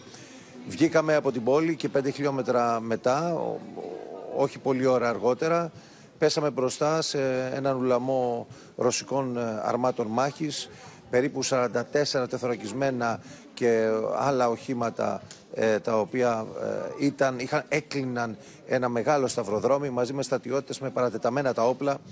Ε, ήταν εντυπωσιακό το ότι σταματήσαμε μπροστά στα άρματα μάχης ε, και, και γύρισαν τα πυροβόλα τους, γύρισαν τα κανόνια τους και σημάδευαν τα αυτοκίνητα. Ε, ήταν α, οι Ρώσοι στρατιώτες νομίζω ότι ευνηδιάστηκαν που είδαν μπροστά τους ένα τέτοιο κονβόι, άρχισαν οι διαπραγματεύσεις με τους ε, ανθρώπους της ελληνικής διπλωματικής αποστολής. Οι διαπραγματεύσεις αυτές κράτησαν περίπου 20 λεπτά. Όλη αυτή την ώρα ε, οι, οι, οι στρατιώτες μας σημάδευαν με τα, με τα όπλα τους. Κάποιες, κάποιες στιγμές πιστέψαμε ότι κάτι κακό θα γίνει γιατί τους είδαμε να ακροβολίζονται ξαφνικά σαν να είδαν κάποιο περίγρο κίνδυνο μπροστά τους και να σημαδεύουν προς τη μεριά, προς τη μεριά μας με το δάχτυλο στη σκανδάλη. Ε, στο τέλος δεν συνέβη το παραμικρό, ευτυχώς. Ε, άρχισαν να μας αφήνουν σιγά σιγά να περνάμε. Ε, περάσαμε και μπήκαμε στην πρώτη πόλη αμέσως μετά το ρωσικό μπλόκο όπου εκεί ήταν ένα μεγάλο σοκ γιατί η πόλη μόλις είχε βομβαρδιστεί. Το χωριό μάλλον γιατί δεν, ε, δεν ήταν μεγάλη πόλη, ήταν ένα μικρό χωριό το οποίο μόλις είχε βομβαρδιστεί. Και πρέπει να έχει δεχθεί ρουκέτες γκραντ γιατί ε, πολλά σπίτια ήταν κατεστραμμένα, ε, έβγαιναν καπνούς από τα σπίτια αυτά, ο κόσμος κυκλοφορούσε στους δρόμους αποσβολωμένος, είδαμε ηλικιωμένους ανθρώπους να βγαίνουν στην αυλή του σπιτιού τους και να, και να κάνουν το σταυρό τους για το κακό που τους είχε βρει, αλλά την ευτυχία του ότι ήταν ζωντανή μετά από αυτόν τον, μετά από αυτόν τον εφιάλτη. Πέσαμε λοιπόν πάνω σε ένα χωριό το οποίο μόλις είχε βομβαρδιστεί και ήταν μια, μια απίστευτη εικόνα. Είπαμε να, να περάσουμε γρήγορα με τα αυτοκίνητα από αυτόν τον δρόμο και να περάσουμε τη γέφυρα η οποία θα μας οδηγούσε στη Ζαπορίτζια από την ανθρωπιστική οδό την οποία είχαν ανοίξει από χθες ο Ρωσικός στρατός και οι Ρωσόφανοι αυτονομιστές. Αλλά δυστυχώς η γέφυρα είχε βομβαρδιστεί και αυτή, η γέφυρα είχε πέσει. Αναγκαστήκαμε να μπούμε σε χωματόδρομους, να αναζητήσουμε μια εναλλακτική οδό. Ε, η κατάσταση έγινε ακόμη χειρότερη γιατί πηγαίνοντας στο χωματόδρομο περίπου 500 μέτρα μετά, τα πρώτα αυτοκίνητα δέχτηκαν πειρά. Αναγκάστηκαν, αναγκαστήκαμε να κάνουμε 180 μοίρες στροφή και να φύγουμε από εκεί τρέχοντας με δύο αυτοκίνητα με σκασμένα λάστιχα. Μπήκαμε σε ένα τρίτο δρόμο, ο οποίος και αυτός οδηγούσε προς τα ανατολικά και αυτός ήταν βομβαρδισμένος. Για να μην σας πολυλογώ, α, ε, εκεί χάσαμε περίπου μισή με μία ώρα μέχρι να βρούμε μια οδό διαφυγής και να καταλήξουμε σε έναν ε, τελείως διαφορετικό, σε ένα τελείως διαφορετικό δρομολόγιο, μη προγραμματισμένο και όχι μέσα σε αυτά τα οποία είχαν ανακοινώσει οι Ρώσοι και οι Ρωσόφωνοι αυτονομιστές ότι είναι ασφαλή. Πήραμε λοιπόν ένα, ένα, ένα ρίσκο να διασχίσουμε αυτό το δρόμο, περίπου 180 χιλιόμετρα, για να έρθουμε εδώ στη Ζαπορίσια, χωρίς να γνωρίζουμε τι θα βρούμε μπροστά μας. Χωρίς να γνωρίζουμε αν αυτός ο δρόμος, ε, αν σε αυτόν τον δρόμο διεξάγονται μάχες, ποιοι ελέγχουν αυτόν τον δρόμο, αν τον ελέγχουν οι Ουκρανοί, αν τον ελέγχουν οι Ρώσοι, αν τον ελέγχουν οι Ρωσόφωνοι, χωρίς να έχουμε, να έχουμε πλήρη εικόνα ε, για το τι συμβαίνει μπροστά μας. Ε, ε, αποφασίσαμε ότι ο δρόμος της επιστροφής, οι γέφυρες για την επιστροφή είχαν πια κοπεί. Έπρεπε μόνο να προχωρήσουμε μπροστά και αυτό κάναμε. Ευτυχώς όλα πήγαν καλά. Συναντήσαμε πάρα πολλά χωριά στη διαδρομή και πάρα πολλά μπλόκα Ρώσων αυτονομιστών. Περάσαμε πολλές φορές από τη μια πλευρά στην άλλη. Είδαμε ρωσόφωνους αυτονομιστές, είδαμε Ουκρανικό στρατό. Αλλάξαμε πολλές φορές στρατόπεδο στην ίδια, στην ίδια διαδρομή αλλά ευτυχώς χωρίς τα προβλήματα που αντιμετωπίσαμε την πρώτη φορά, χωρίς το, το φόβο και αυτό το κίνδυνο. Ε, τα χωριά, στα, στην είσοδο των χωριών υπάρχουν τεράστια εδώ φράγματα με δεκάδες ε, πολιτοφύλακες οι οποίοι μας διευκόλυναν στο να περάσουμε και έτσι καταφέραμε και φτάσαμε μέσα στη νύχτα Ε, δεν θέλαμε να ταξιδέψουμε μέσα στη νύχτα. Αναγκαστήκαμε τις τελευταίες δύο ώρες να οδηγούμε σαν τρελοί στον δρόμο για να, για να καταφέρουμε να φτάσουμε στη Ζαπορίζια. Καταφέραμε λοιπόν και φτάσαμε πολύ σχετικά νωρίς στην, ε, στην πόλη και έχουμε έρθει μαζί με το υπόλοιπο κομβόι σε αυτό το ξενοδοχείο όπου θα παραμείνουμε για το βράδυ, ξεκινώντας ξανά τη νέα, το νέο κομμάτι της διαδρομής για τα σύνορα αύριο το πρωί. Έχοντας πια ασφαλή δίωδο για να κινηθείτε και αύριο ή όχι, ή πάλι στα τυφλά θα πάτε; Ε, αυτό θα το δούμε, Πόπι. Νομίζω Δε- δεν θα πάμε στα τυφλά. Έχουμε κάποιες πληροφορίες από τη Ζαπορίζια. Θα δούμε πώς είναι οι διαδρομές. Τις έχουν διασχίσει και άλλοι συνάδελφοι το, το προηγούμενο διάστημα. Οπότε θα συγκεντρώσουμε ό,τι πληροφορίες και στοιχεία έχουμε και θα, χαράσ- θα γράψουμε μια καινούργια διαδρομή ε, για αύριο. Ελπίζοντας πάντα ότι θα, θα φτάσουμε στο, σύ- στα σύνορα χωρίς άλλα προβλήματα. Μάλιστα. Και είστε όλοι εκεί. Όλοι όσοι ξεκινήσατε, όλο το κομβόι είστε μαζί. Αυτό, αυτό πρέπει να το δούμε σε λίγο. Θα- Θα πρέπει να μετρηθούμε γιατί ε, κα- κάποια στιγμή μες στο χάος που επικράτησε στο βομβαρδισμένο χωριό χάσαμε 15 αυτοκίνητα. Πρέπει να, μι- να μιλήσουμε με τις ελληνικές διπλωματικές αρχές, να, να, να, να σιγουρευτούμε ότι είμαστε όλοι εδώ. Ε, βλέπω τον Ιταλό συνάδελφο της Κοριέρας Τελασέρα και τους, οι Βρετανοί έφυγαν στη διαδρομή, ανέβηκαν προς το Δνήπρο. Ε, τουλάχιστον οι δημοσιογράφοι σίγουρα είμαστε όλοι εδώ και αρκετές από τις οικογένειες που γνωρίσαμε στον δρόμο βλέπω ότι είναι εδώ, αλλά θα πρέπει να μιλήσουμε με τον ε, Έλληνα πρέσβη για να, για να επιβεβαιώσουμε σιγουρευτεί. ότι Βέβαια. δεν έχει χαθεί κανείς στον δρόμο. Ε, θα σε ευχαριστήσουμε πολύ. Σε ακούγαμε, Σωτήρη, να μιλάς και ήταν σαν να ακούγαμε ε, περιγραφή μιας κινηματογραφικής ταινίας. Μιας πολεμικής κινηματογραφικής ταινίας. Και όμως είναι η καθημερινότητα την οποία βιώνουν εδώ και 7 μέρες όσοι θέλουν να φύγουν από τη χώρα, να βρουν μια ασφαλή, α, ένα ασφαλές καταφύγιο για τις μέρες αυτές που μένεται ο πόλεμος. Αυτά που περάσετε εσείς από το πρωί μέχρι και πριν από λίγο. Ήταν πραγματικά μια απίστευτη ιστορία. Ευτυχώς είσαστε όλοι καλά. Και πάμε στο Μιχάλη Γνατίου στην Ουάσιγκτον, διότι έχουμε και μια εξέλιξη της τελευταίας στιγμής που θα μας α, μεταδώσει α, ο Μιχάλης. Ε, Μπόμπη, καλησπέρα από την Ουάσιγκτον. Έχουμε ξεκίνησε η ενημέρωση ε, του ανώτερου αξιωματούχου του Πενταγώνου. Η, ε, η πρώτη πληροφορία που έδωσε είναι ότι οι Ηνωμένες Πολιτείες βλέπουν ότι η Ρωσία κάνει τις τελευταίες προκαταρκτικές κινήσεις με στόχο τη Μαριούπολη σε μια προσπάθεια να περικυκλώσει την πόλη και να την καταλάβει. Ε, αναμένουν την επίθεση πολύ σύντομα. Ο ανώτερος αξιωματούχος είπε ότι αναμένει πως οι Ουκρανικές δυνάμεις θα υπερασπιστούν τη Μαριούπολη. Οι, ΗΠΑ, οι Ηνωμένες Πολιτείες πιστεύουν ότι η Ρωσία έχει γίνει τώρα πολύ πιο επιθετική στην επίτευξη των στόχων της. Βλέπουν, είπε, βλέπουν, είπε ο αξιωματούχος, να χτυπούν στόχους συμπεριλαμβανομένων και μη στρατιωτικών υποδομών γύρω από το Κίεβε- ε, Κίεβο. Οι Ηνωμένες Πολιτείες πιστεύουν ότι τα ουκρανικά στρατεύματα στοχεύουν τη ρωσική αυτοκινητοπομπή αρμάτων μάχης αυτή τη στιγμή, αυτή την αυτοκινητοπομπή μήκους 400 μιλίων, που βρίσκεται ε, περίπου 40 μίλια από το κέντρο της πόλης. Είναι σο- φο- φοβερή πληροφορία που έδωσε ο αξιωματούχος, όπως καταλαβαίνεις, Πόπη, ε, διότι ε, δεν είχαμε δει τις τελευταίες ε, 7 μέρες, ε, ε, δεν είχαμε δει ε, ή ακούσει ε, να, να γίνεται επίθεση σε αυτή την πομπή που ξεκίνησε εδώ και αρκετές μέρες. Επίσης, ο αξιωματούχος είπε ότι η Ρωσία έχει εκτοξεύσει περισσότερους από 450 πυράβλους στην Ουκρανία και εκτοξεύει πυράβλους όλων των ειδών και μεγεθών συμπεριλαμβανομένων βαλιστικών πυράβλων μικρού βεληνικούς. Ο αξιωματούχος όμως είπε και επέμενε ότι η αεράμινα της Ουκρανίας είναι ακόμα άθικτη. Είναι Αυτά προς το άθικτη. παρόν. Είναι ακόμα άθικτη, ε, λοιπόν. Α, Αυτό άρα, είπε ο αξιωματούχος. Άρα αυτή η, αυτοκι... η, η υπομπή των 65 χιλιόμετρων με τα ρωσικά στρατεύματα κινείται, μας λέει σήμερα. Κινείται και πλησιάζει προς Κίεβο. Δεν είπε αν κινείται ή όχι, είπε ότι Θα δεχτεί ε, επίθεση. αυτό που βλέπουν αυτοί από τους δορυφόρους προφανώς, έτσι, ε, είναι ε, στόχος επίθεσης από Ουκρανούς. Μάλιστα. Και είναι πολύ σημαντική πληροφορία, διότι οι στρατιωτικοί εδώ πίστευαν από χθες ότι εάν οι Ουκρανοί χτυπήσουν το πρώτο και το τελευταίο ε, όχημα αυτής της πομπής, θα σταματήσει. Θα είναι Ναι, αλλά εκτός. πώς το εξηγεί αυτό ε, η πηγή σου; Δηλαδή, τρεις μέρες τώρα ακούμε για αυτή την πομπή των 65 χιλιόμετρων. Τι δείχνουν με φωτογραφίες, κυκλοφορούν δορυφορικές φωτογραφίες, είναι αυτές που βλέπουμε.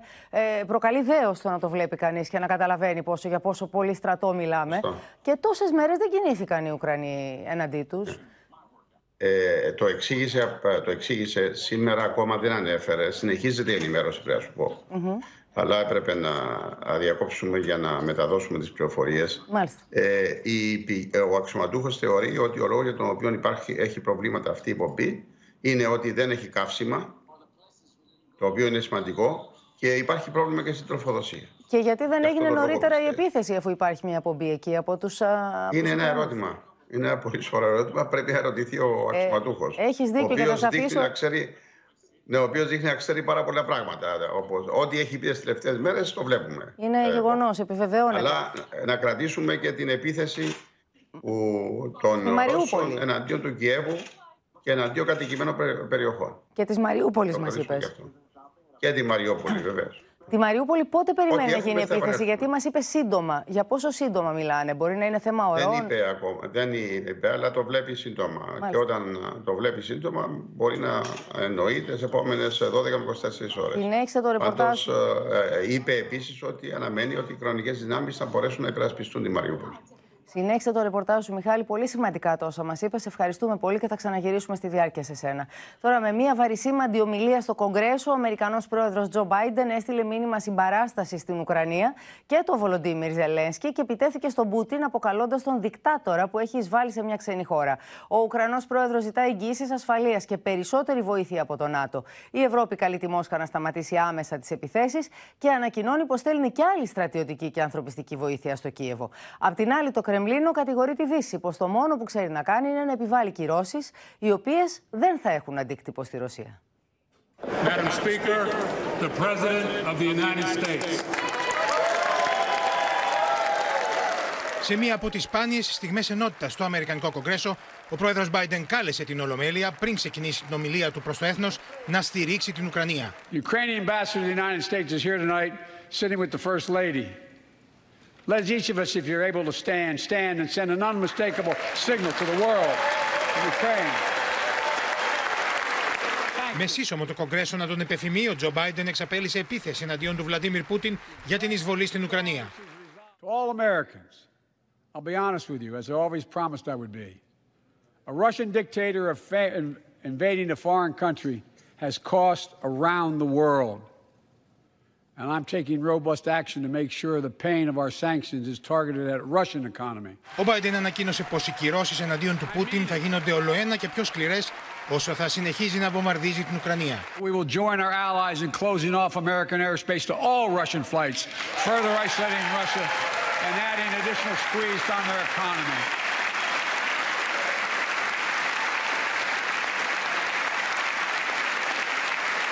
He has no idea what's coming.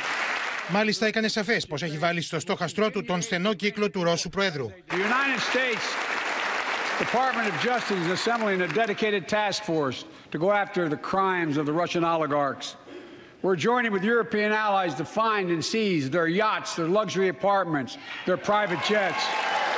We're coming for you, ill-begotten gains. Στην Ουκρανία ο πρόεδρος Ζελένσκι έκανε έκκληση για περισσότερη βοήθεια. Говорили багато разів з президентом Байденом. Я вдячний йому за ці і можливості, і допомогу. бо Вони також мене не чули. Я їм говорив, що Україна буде боротися, ви побачите, міцніше за всіх. Але одні ми на, на самоті з Росією ми просто не зможемо. Από την άλλη, η Μόσχα κατηγορεί τη Δύση πως υποδαβλίζει την κρίση με αδικαιολόγητες κυρώσεις κατά της Ρωσίας. апологетами санкций да, являются Соединенные Штаты. Естественно, вот эта вот приверженность вот этой практике, э, она как бацилла такая вот сейчас распространилась и на Европу. Э, Санкции, наверное, они считают, что путем введения санкций они могут нас э, заставить изменить нашу позицию. Э, Здесь очевидно, что об этом не может идти и речь. Από το βήμα της Γενικής Συνέλευσης του ΟΗΕ, η Γερμανίδα Υπουργό Εξωτερικών ανακοίνωσε ότι η Γερμανία θα κλιμακώσει τις κυρώσεις εναντίον της Ρωσίας. Russia has brutally attacked this order. And that is why this war is not only about Ukraine, not only about Europe, but about all of us. Russia's war marks the dawn of a new era.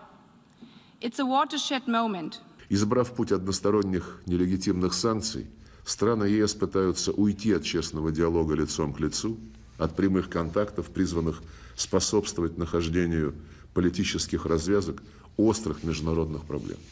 Μάλιστα, ο εκπρόσωπο του Κρεμλίνου κατηγόρησε τη Δύση πω με το πάγωμα του αγωγού φυσικού αερίου Nord Stream 2 πολιτικοποιεί ένα ενεργειακό έργο. Что касается смерти этого проекта, то инфраструктура готова. Технически, технологически, логистически и так далее. Эта инфраструктура, она будет на месте, она никуда не денется. Στην Άγκυρα πάντως ο πρόεδρος Ερντογάν κατηγόρησε την Ευρωπαϊκή Ένωση για δύο μέτρα και δύο σταθμά απέναντι στη χώρα του. Avrupa Birliği üyesi ülkelere diyorum ki şu anda Ukrayna ile ilgili gösterdiğiniz hassasiyeti lütfen Türkiye için de gösterin.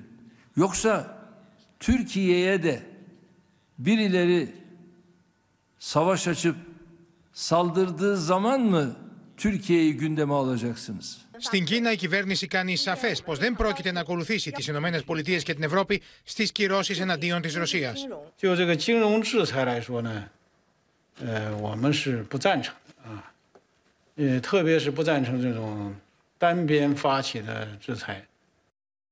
Πάμε τώρα στο Ροστόφ, στο Θανάση Αυγερινό, να δούμε τι πληροφορίες έχεις και εσύ, Θανάση.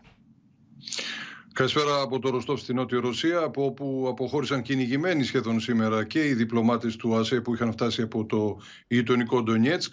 Κατηγορούνται από τους ρωσόφωνους ενόπλους ότι δεν ήταν ουδέτεροι, ε, αλλά πολύ χειρότερο και ότι συνεργάζονταν για χτυπήματα εναντίον τους με τους Ουκρανούς εθνικιστές. Δεν υπάρχει άλλη εδώ ορολογία για αυτούς ειδικά ε, ε, για εκείνα τα κομμάτια του Ουκρανικού στρατού και των εθνικιστικών ταγμάτων Αζόφ και Αϊντάρ που αντιμετωπίζουν α, τους α, ρωσόφωνους ενόπλους στην περιοχή του Ντονμπάς. Ε, έχουμε μ, εξελίξεις όχι και τόσο ευχάριστες για τις διαπραγματεύσεις. Ε, πρόκειται να γίνουν απόψε, τουλάχιστον έτσι λέγαμε το πρωί. Ο εκπρόσωπος του Κρεμλίνου, ο Βλαντίμιρ Μεντίνσκι, σύμβουλος του Βλαντίμιρ Πούτιν, ε, διευκρίνησε ότι η Ουκρανική αντιπροσωπεία α, ξεκίνησε αργά από το Κίεβο. Βρίσκεται αυτή τη στιγμή στο δρόμο προς την, ε, στα σύνορα ουσιαστικά α, Λευκορωσίας και Πολωνίας. Είναι ένα δάσος που ενώνει τις δύο περιοχές η Μπελαβέσκα Επούσα, εκεί που υπογράφτηκαν το 1991 οι συμφωνίες για τη διάλυση της Σοβιετικής Ένωσης. Οι συνομιλίες θα γίνουν α, στην, με την ίδια σύνθεση που είδαμε και στον πρώτο γύρο πριν από μερικές ημέρες, προχθές νομίζω, ε, αλλά α, δεν ξέρει κανείς αν αύριο θα είναι μια καταληκτήρια ημερομηνία, αν θα μπορέσουμε αύριο να μιλάμε για επίτευξη κατάπαυσης του πυρός.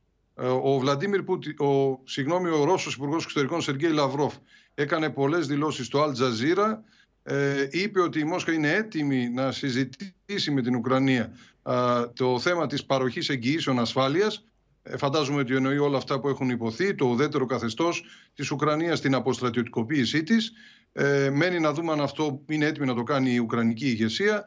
Ε, ο κύριος Λαυρόφ είπε ότι ε, δεν φοβάται η Μόσχα τις ε, κυρώσεις, 100% είπε θα τα καταφέρει.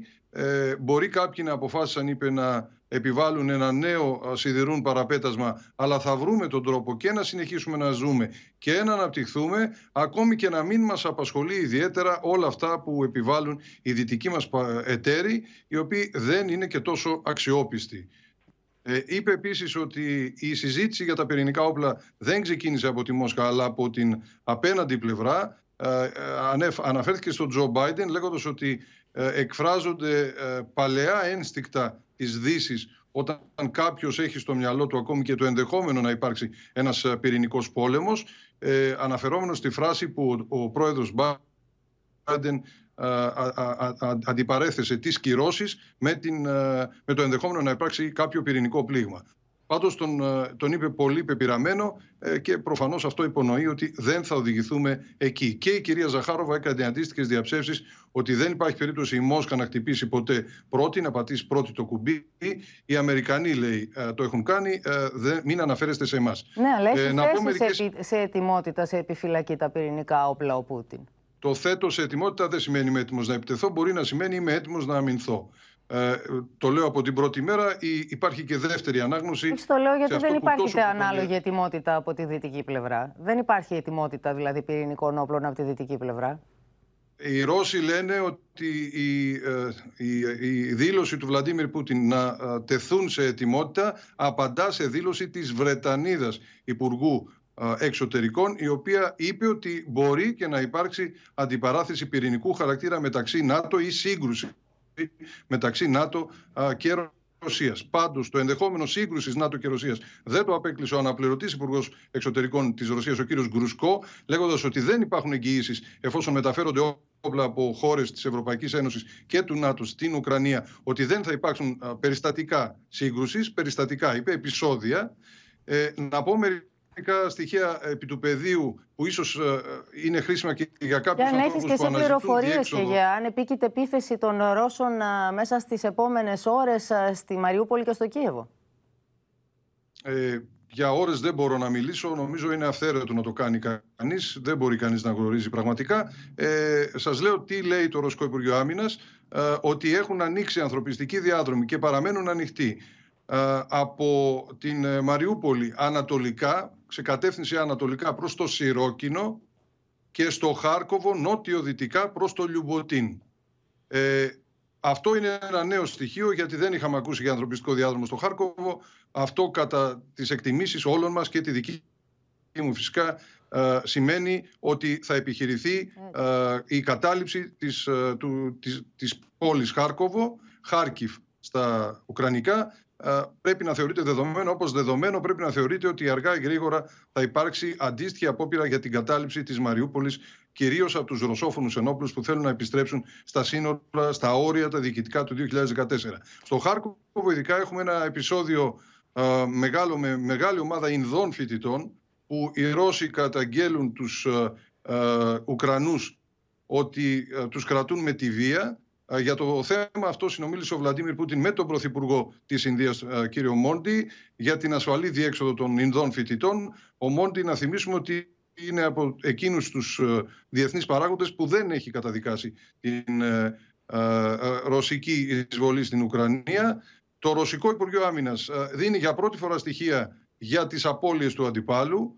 Μιλά για 2.870 νεκρούς Ουκρανούς στρατιώτες, για 3.700 τραυματίες και για 572 εχμαλώτους. Ε, δεν υπάρχουν στοιχεία, δεν ανακοινώνουν για απώλειες μεταξύ αμάχων. Υποστηρίζουν ότι οι στόχοι, ε, ότι τα χτυπήματα είναι χειρουργικά, δεν υπάρχουν παράβλωρες απώλειες. Τα έχουμε ξανακούσει όλα αυτά βέβαια από το βομβαρδισμό του Βελιγραδίου όταν το ΝΑΤΟ τότε βομβάρδιζε ε, την ε, Ιουγκοσλαβία. Άρα μιλάμε Το για Υπουργείο 2.800, δεν θυμάμαι το ακριβώς το νούμερο, νεκρούς, 2.070 νεκρούς στρατιώτες 870. Ουκρανούς. Νεκρούς, ο- Νεκρούς στρατιώτες Ουκρανούς, λέει η Μόσχα. Μάλιστα. Ε, επίσης λέει ότι ε, διαρκώς αυξάνεται ε, ο αριθμός των στόχων που έχουν χτυπηθεί, των στρατιωτικών κατά τη Μόσχα στόχων. Είναι 1533 αυτή τη στιγμή.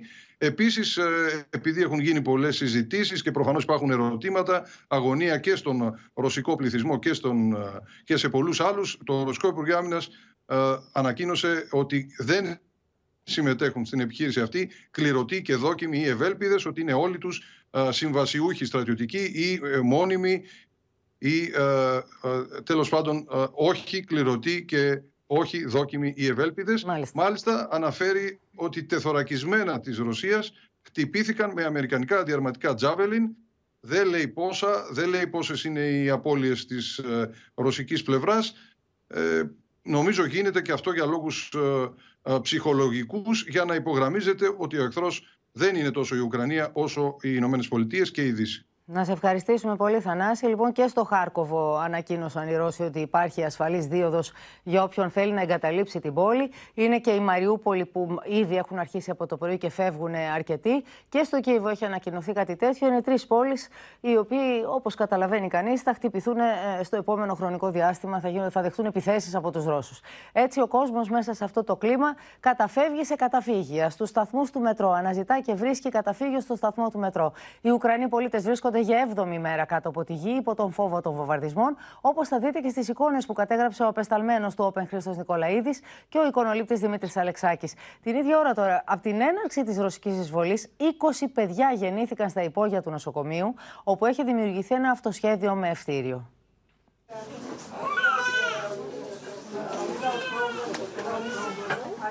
Το κλάμα ενός νεογέννητου στη σκιά του πολέμου. Την ώρα που οι σιρήνες ηχούν στο Κίεβο, βρέφη γεννιούνται κάτω από αντίξωες συνθήκες στα υπόγεια του νοσοκομείου. Και είναι πραγματικά τρομακτικό να σκέφτεται κανείς ότι γυναίκες οι οποίες περίμεναν να κάνουν το όνειρό τους πραγματικότητας φέρνοντας στον κόσμο ένα παιδί, μια νέα ζωή, να το κάνουν κάτω από αυτές τις συνθήκες. Βλέπετε, στο υπόγειο του νοσοκομείου, χωρίς ε, επαρκές προσωπικό και με τεράστιες ε, ελλείψεις. Η γυναίκα που βλέπετε γέννησε το πρωί. Είναι μία από τι δεκάδε μητέρε που εδώ και αρκετού μήνε περίμενε με λαχτάρα να κρατήσει στα χέρια τη το γιο τη. Йшли народжувати в кращих умовах, але у нас війна. Мусимо нара- народжувати в таких умовах. what will be the name of the baby? Іван. Γεννήθηκε υγιέστατος 2.200 γραμμάρια πριν από περίπου 3-4 ώρες. Εδώ στο νοσοκομείο του Κιέβου. Είναι ένα από τα παιδιά του πολέμου. Και όπως ε, μας έλεγε χαρακτηριστικά η μητέρα του, αποφάσισε να τον ε, βαφτίσει Ιβάν όταν με το καλό ήρθε η ώρα, γιατί ο Ιβάν είναι το όνομα για τον ισχυρό άντρα. Την ημέρα που ξεκίνησαν οι βομβαρδισμοί πριν από ακριβώς 7 μέρες, έχουμε 20 γενετούρια. Εδώ, τα 5 από αυτά μάλιστα έγιναν ε, στα υπόγεια του νοσοκομείου, Μιλάμε για μια εγκατάσταση η οποία μετατράπηκε σε μεευτική κλινική μέσα σε λίγες ώρες. Με το άκουσμα της εισβολής των ρωσικών στρατευμάτων στην Ουκρανία, στήθηκε ένα αυτοσχέδιο με ευτήριο στο υπόγειο του νοσοκομείου. Μια μεευτική κλινική στα έγκατα της γης. Στρώματα έχουν τοποθετηθεί στο υπόγειο, σε έναν ανήλιαγο χώρο γεμάτο υγρασία. Το μόλις μερικών ωρών βρέφος γεννήθηκε με ύκτερο. Η μητέρα του με τις φροντίδες της ΜΕΑ το βάζουν κάτω από λαμπτήρα για φωτοθεραπεία. Ακόμα και αυτοσχέδιες θερμοκοιτίδες έχουν στηθεί για τα μωρά που γεννιούνται προώρα. Γιατροί και νοσηλευτικό προσωπικό δεν έχουν φύγει από δίπλα τους. Είναι εδώ από την πρώτη στιγμή που ήχησαν ε, οι σιρήνες. Βρίσκονται εδώ, δεν έχουν εγκαταλείψει τους ασθενείς τους, γιατί ακριβώς δεν γνωρίζουν αν θα φύγουν από εδώ, πώς θα φύγουν από τη μία και από την άλλη, αν θα μπορέσουν να ξαναγυρίσουν. Με στρώματα, λιγοστά εφόδια και τρόφιμα, δεκάδες Ουκρανοί πολίτες περιμένουν να τελειώσει ο εφιάλτης του πολέμου. Έχουν στήσει εδώ μικρά νοικοκυριά. Πρόκειται κυρίως για γυναίκες με μικρά παιδιά που έχουν έρθει εδώ, έχουν ε, μεταφέρει από τα σπίτια τους κάποια στρώματα, κάποιες κουβέρτες όπως βλέπετε, ε, με, για, να, για να ξαπλώσουν, να βρουν ε, ζεστασιά. Μικρά παιδιά φορώντα μπουφάν και σκουφάκια εγκλωβισμένα στα έγκατα τη γη, χωρί παιχνίδια, μαθαίνουν να ζουν με τα απολύτω απαραίτητα. believe in our country and uh, we know that uh, victory is uh, very, very, in, f- I think in few days because uh, You have a big hope, very big hope. even it is very difficult for you. I mean for your country. Difficult, of course it is difficult, but uh, we can't uh, leave our country, we can't uh, leave our people in such uh, difficult times. Εφτά μέρες μετά την έναρξη αυτού του πολέμου, ε, το ηθικό, πρέπει να σας το βεβαιώσω αυτό, το ηθικό παραμένει ακμεότατο ανάμεσα στους ανθρώπους αυτούς που έχουν συζύγους, αδέρφια, πατεράδες στην πρώτη γραμμή του πολέμου. Με την πρώτη σιρήνα, αρκετοί κάτοικοι του Κίεβο έσπευσαν στον συγκεκριμένο σταθμό του μετρό που θεωρείται ιδιαίτερα ασφαλής. Ειδικά αν σκεφτεί κανείς ότι για να κατέβει κάποιος στις αποβάθρες χρειάζονται αρκετά λεπτά με τις κυλιόμενες σκάλες. Βλέπετε πόση ώρα είμαστε στις κυλιόμενες. Είναι πάνω από 100 μέτρα το βάθος ε, κάτω από το οποίο λειτουργούν οι σειρμοί του μετρό. Πραγματικά, δηλαδή δεν ξέρω αν υπολογίζω σωστά. Πάντως ε, βλέπω, βλέπετε είμαστε τώρα στην κυλιόμενη σκάλα και ανεβαίνουμε τόση ώρα και ακόμα δεν έχουμε φτάσει. Είμαστε λίγο πάνω από τη μέση. Απίστευτες εικόνες, απίστευτα δυνατές εικόνες, οι οποίες είναι και τόσο εύγλωτες. Τι να πεις, να πει κανείς όταν τις παρακολουθεί. Πάμε λοιπόν στις Βρυξέλλες να δούμε, έχει και εκεί κινητικότητα. Η Μαρία Ρόνι θα μας δώσει τα ρεπορτάζ, το ρεπορτάζ, γιατί έχουμε τη μία σύνοδο μετά την άλλη στις Βρυξέλλες, Μαρία. Ακριβώς. Πριν από λίγο ανακοίνωσε ο ύπατος εκπρόσωπος ο Ζε Μπορέλα ότι την ε, Παρασκευή την ερχόμενη Παρασκευή θα γίνει ένα νέο έκτακτο Συμβούλιο Υπουργών Εξωτερικών της Ευρωπαϊκής Ένωσης με φυσική παρουσία. Όπως ανακοίνωσε ο Ζωζέ Μπορέλ, έχει προσκαλέσει στο Συμβούλιο αυτό τον Υπουργό Εξωτερικών της Ουκρανίας, τον κύριο Κουλέμπα, τον Υπουργό Εξωτερικών των Ηνωμένων Πολιτειών, τον Άντωνι Μπλίνκεν και του, τις Υπουργούς Εξωτερικών της Αγγλίας και του Καναδά. Επίσης και τον Γενικό Γραμματέα του ΝΑΤΟ. Να υπενθυμίσουμε ότι την ίδια μέρα, μεθαύριο Παρασκευή το πρωί, θα συνεδριάσουν εκτάκτως και στο ΝΑΤΟ οι Υπουργοί Εξωτερικών. ε, και αναμένεται να ανταλλάξουν φυσικά απόψεις για την ε, κατάσταση στην Ουκρανία. Εξάλλου, αύριο, Πόπη, θα συνεδριάσουν οι Υπουργοί Εσωτερικών της Ευρωπαϊκής Ένωσης και αναμένεται να εγκρίνουν την πρόταση της Κομισιόν να δοθεί καθεστώς προσωρινής προστασίας στους πρόσφυγες από την ε, Ουκρανία. Και είναι η πρώτη φορά που θα δοθεί αυτό το καθεστώς σε πρόσφυγες στην Ευρωπαϊκή Ένωση. Τι σημαίνει αυτό; Σημαίνει αυτόματη προστασία σε όλους τους Ουκρανούς πολίτες, σε όλες τις χώρες της Ευρωπαϊκής Ένωσης. Θα τους δοθεί άδεια διαμονής, πρόσβαση στην εκπαίδευση, στην υγειονομική περίθαλψη και στην αγορά εργασίας και το καθεστώς αυτό θα τεθεί σε εφαρμογή τις επόμενες ημέρες. Θα είναι σε ισχύ για ένα χρόνο με τη δυνατότητα να επεκταθεί για δύο επιπλέον ε, χρόνια εάν κριθεί απαραίτητο. Να υπενθυμίσουμε ότι σύμφωνα με τις εκτιμήσεις της Κομισιόν πάνω από 700.000 άνθρωποι έχουν περάσει τα σύνορα προς την Πολωνία, τη Σλοβακία, τη Ρουμανία και την Ουγγαρία. 600 άνθρωποι υπολογίζεται ότι περνάνε τα σύνορα την ώρα. 600 ε, και όπως την έχει ώρα. πει. Έτσι, ε, έτσι μας είπαν, ναι. Και όπως έχει δηλώσει η πρόεδρος της Κομισιόν, Ούρσουλα Φοντελάιν, η Ευρωπαϊκή Ένωση είναι έτοιμη να παράσχει προστασία σε όλους τους Ουκρανούς πρόσφυγες που ζητούν ασφαλές καταφύγιο. Όλοι όσοι φεύγουν να σωθούν από τις βόμβες του Πούτιν είναι ευπρόσδεκτοι στην Ευρώπη. Ήταν η δήλωση της ε, Προέδρου της Κομισιόν. Να σε ευχαριστήσουμε πολύ Μαρία και να πάμε στο Βερολίνο να δούμε τι πληροφορίες έχει ο Παντελής Βαλασόπουλος. Καλησπέρα. Να ξεκινήσω από την ενημέρωση που έγινε σήμερα και μας ενημέρωσε και το Υπουργείο Οικονομικών Σύμφωνα με τον εκπρόσωπο του Υπουργείου Οικονομικών, παραδέχθηκε ο ίδιος ότι η, στην Bundesbank, στη Γερμανική Κεντρική Τράπεζα, υπάρχουν συναλλαγματικά αποθεματικά της τράπεζας της Ρωσίας. Ρωτήσαμε πόσα είναι αυτά τα συναλλαγματικά, αρνήθηκε να μας πει. Μας είπε μόνο ότι εμπίπτουν στο πακέτο των κυρώσεων και έχουν μπλοκαριστεί. Ε, πρέπει να πούμε ότι πιθανότατα είναι ευρώ, έτσι, σε ευρώ.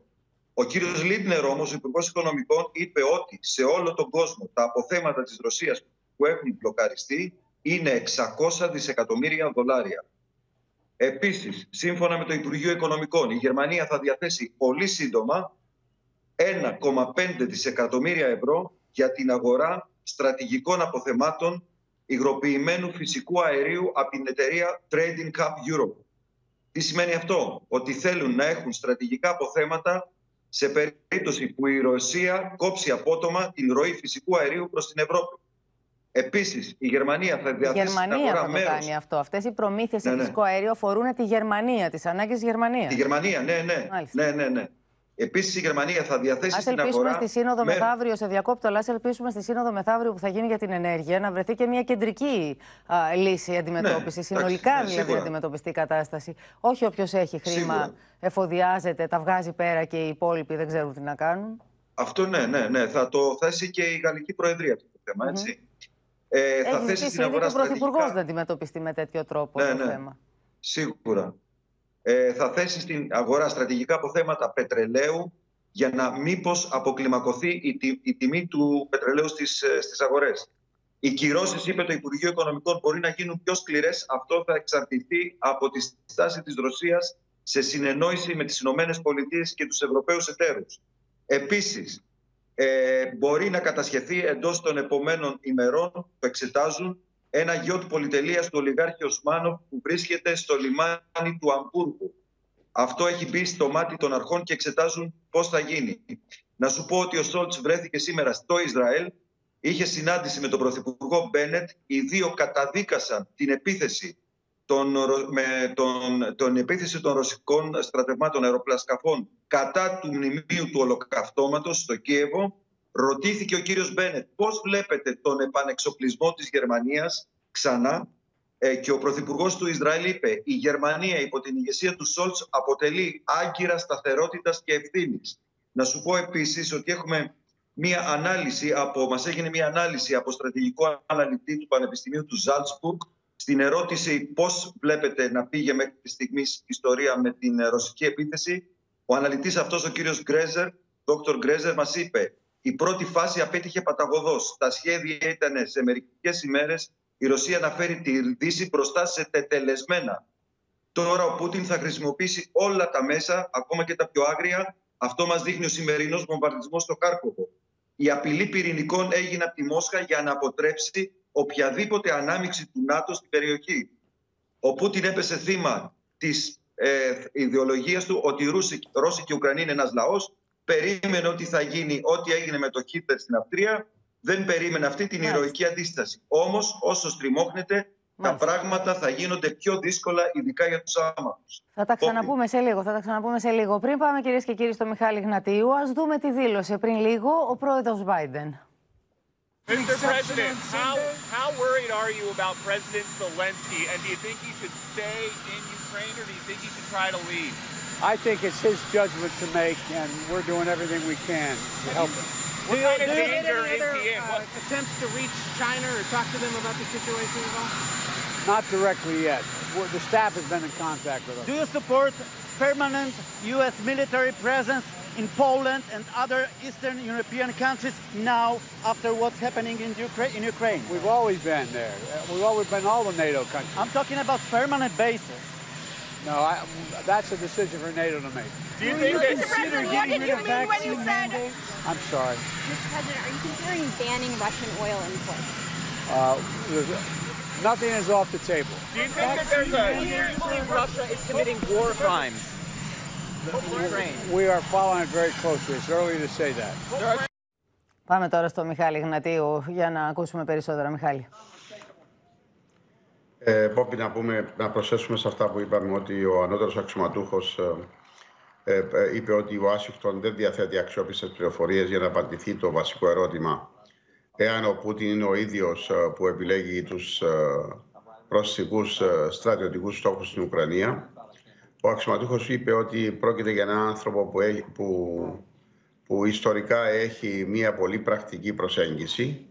Σύμφωνα με τον αξιωματούχο, ένα αέριος χώρος της Ουκρανίας εξακολουθεί να αμφισβητείται ε, την τελευταία εβδομάδα μετά τη ρωσική εισβολή, εννοεί από την πολεμική αεροπορία της Ρωσίας και είπε ότι η Ρωσία ε, έχει επικεντρώσει τους βομβαρδισμούς σε στρατιωτικούς στόχους και εγκαταστάσεις α- αεράμινας, αλλά όπως είπε και προηγουμένως ε, θα στοχεύσει ε, και μ, εγκαταστάσεις ε, ε, ανθρώπων ε, στο Κίεβο. Ο, ο, ο αξιωματούχος πρόσθεσε ότι η Ρωσία συνεχίζει να θέλει να προχωρήσει στα βασικά κέντρα, εννοεί στις πολύ μεγάλες πόλεις, ε, μέσω τριών στρατιωτικών γραμμών προέλασης και η μία στρατιωτική γραμμή προέλασης ε, είναι η Μαριούπολη, όπως είπε, διότι είναι ένα μεγάλο πληθυσμιακό κέντρο που το θέλουν πάρα πάρα πολύ. Πρέπει να πούμε ότι πριν από λίγο ε, ε, η Γενική Συνέλευση των Ηνωμένων Εθνών ε, ενέκρινε ένα ψήφισμα αυτό που ονομάζουμε με δόντια για την καταδίκη της εισβολής της Ρωσίας στην Ουκρανία για, απο, και ζητά α, αποχώρηση αμέσως από την Ουκρανία χωρίς όρους και προϋποθέσεις των στρατευμάτων της. Η Αμερική κέρδισε τις ψήφους 141 χωρών. Είναι πρωτάγνωρα πράγματα. Ε, και για την Αμερική αλλά και για την Γενική Συνέλευση. 141 χώρες ψήφισαν υπέρ του Αμερικανικού ψηφίσματος, 5 ψήφισαν κατά και 35 απήχαν ε, από την ε, ψηφοφορία. Έχει ενδιαφέρον να δούμε ε, τις ε, χώρες ε, που ψήφισαν κατά και αυτές που απήχαν. Αυτό θα προσπαθήσουμε να το κάνουμε στη συνέχεια.